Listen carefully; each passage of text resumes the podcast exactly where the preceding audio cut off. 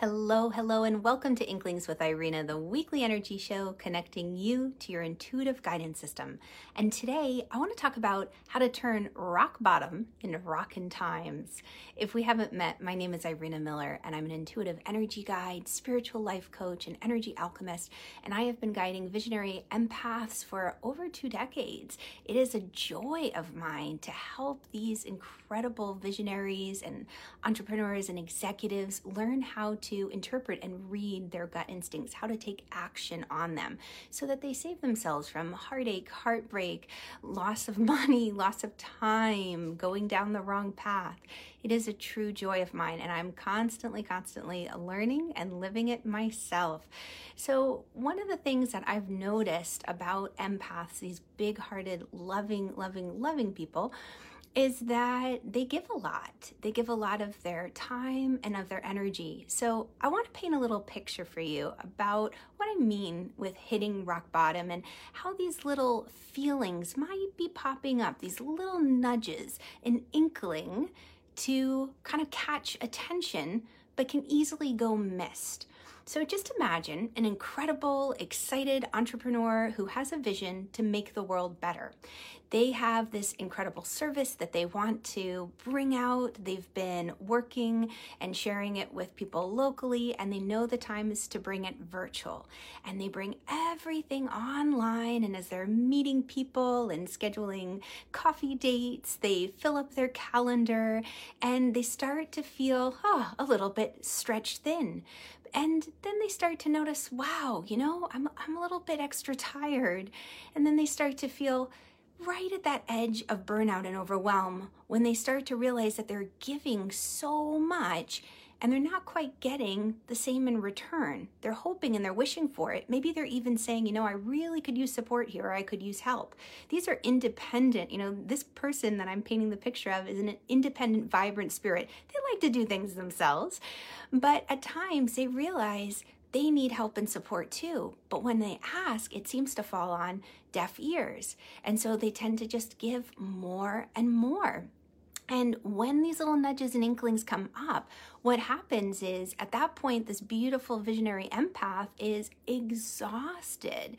And yet there's still so much to do. So they keep their head down, they keep on going, and a little feeling comes up hey, check your email and it's like oh i'm so tired if i check my email i might see a message you know from a friend asking for another you know set of hands to help volunteer and i'm just already overcommitted and if i see it i'll have to say yes and so then this avoidance starts to happen and then the feelings get a little bit more intense. It's like they get a little louder. It's just like, oh, I don't have time for that.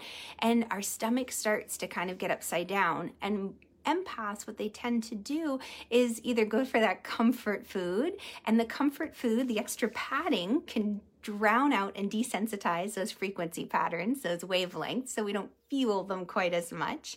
But it also is a way of us trying to refuel ourselves because we're so tired.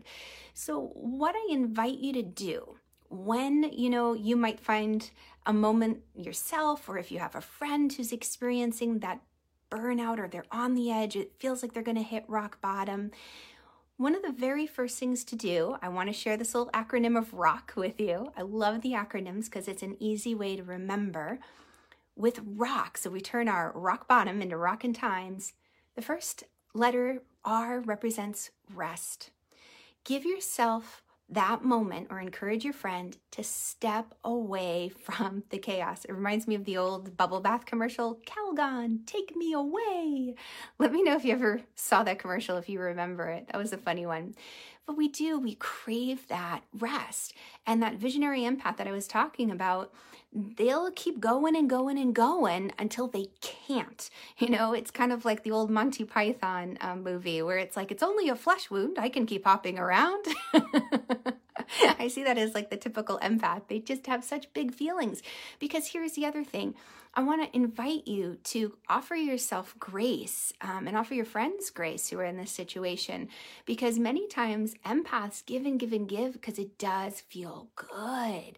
When other people are happy and joyful, we experience those feelings as empaths. It feels good to be around happy people. So why wouldn't we want to make people happy? Hello. We don't want to make people pissed off and angry. That doesn't feel good.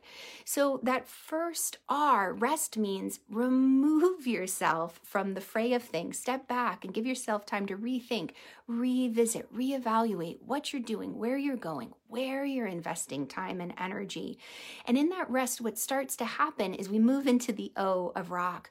We start to open. We start to all of a sudden pick up on our feelings again because we have rest. We've taken the time to be our own best friend instead of you know being so sad that it's like oh my gosh i'm always there you know for someone else and when i need help it's like where where are my friends what happened in that moment you might discover that there were friends who were right there on the edges I had a client once, um, really beautiful, vibrant, independent spirit. And she was very sad because she said, You know, I'm always there for my friends offering help, but nobody ever just offers. Like if she asks, they would come, yes. But nobody just notices that she's struggling and says, Oh my gosh, let me offer a helping hand. But the reason they don't is because she's so independent. They don't realize that she needs help. Her way of kind of showing that, it doesn't really come across because she's fiercely independent and so strong. So when you start to rest and you start to open up, all of a sudden you can see the signs around you. In that moment, I really encourage my clients, my students to utilize sacred practices to feed their spirit, to reconnect. Because in that openness, what we're doing is we're saying, I'm not going to harden my heart so much because I've been hurt, because I'm I'm either burned out or I'm sad because no one's been there for me. You're stepping up there to be there for yourself. You're resting and giving yourself love and nourishment. You're building into your faith that you're not alone. There are angels to connect to, universal energy, and earth angel friends right around the block. And practices like mantras with the mala beads are wonderful. Or sitting in a meditation. Sometimes it has to be a moving meditation if it's a really big feeling and it's just, ooh, hard to sit with it. But here's the thing as soon as you shine a light on that feeling, which happens in the rest and openness part of this, it's like it takes the power away from it. Um, growing up, I went to a Baptist church and they would use, they used to say, name it to claim it. It's kind of like, you know, don't let it rule your life, this fear or this worry. Name it and you claim it and you take the power away from it and it dissolves the energy. The C is contemplation. So once these revelations start to happen, it's in that quietness, that moment where we're open, where maybe we're vulnerable. That's why safe sacred space for this is important that's part of the rest creating that safe space for you to process that's why you kind of get away from the groups but in that safe space, there's contemplation time. Like, wow, you know, why did I miss that little inkling or nudge or feeling? And you start to realize, oh, you know, I was really exhausted and I just, I just couldn't give anymore. I didn't even have the energy to get up off the couch and, you know, turn off the lights or put away the food from dinner. There's this feeling of just being depleted. So, in the contemplation time, there's that opportunity to revisit and kind of reprioritize where energy is being spent. And then the final letter K, I have it as kickoff. Um, I chose that, I brought that through for a couple different reasons. One is, you know, I think of uh, Footloose, you know, kick off the Sunday blues. or I, I should have looked up the lyrics before I came on, but it's kind of like kick off your shoes, like kick off the seriousness of it. Don't beat yourself up for what's happened in the past because that's going to flavor and mar the future going forward. I had an incredible teacher, and she would see me taking things so seriously when I did my energy work, and she tapped me right here where you get those wrinkles from frowning and thinking too much. Like, stop it. I'd be in meditation, frowning probably. She'd come over, stop it. And she said, you know, imagine there's an eject button there and eject the tape that's playing in your head, that inner mean girl of saying, I can't believe you did that. Look at all the money you wasted. Look at all the time you wasted. Everything, you know, was a failure because of this. If you'd only listened to that little inkling, if you'd only taken action then, if you only made a difference, oh, to hell with that. hit the little eject button and turn that rock bottom experience into rocking times. You know, kick off those shoes, get up and start dancing or moving or kick off to the new idea.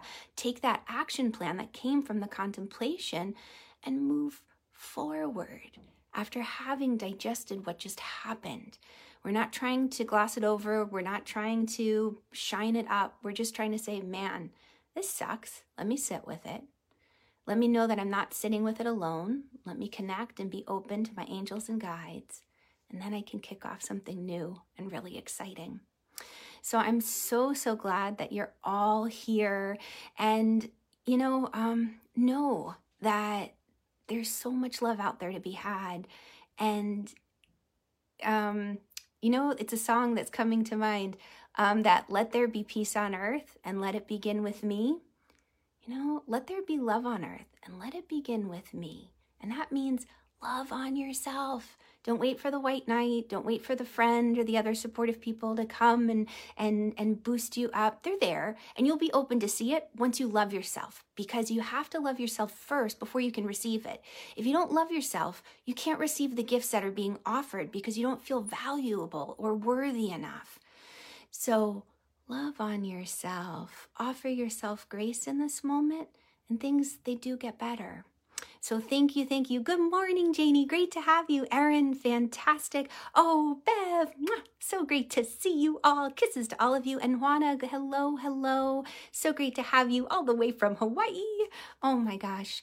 Know that I'm thinking of all of you and sending you so much love. I love to have this time with you.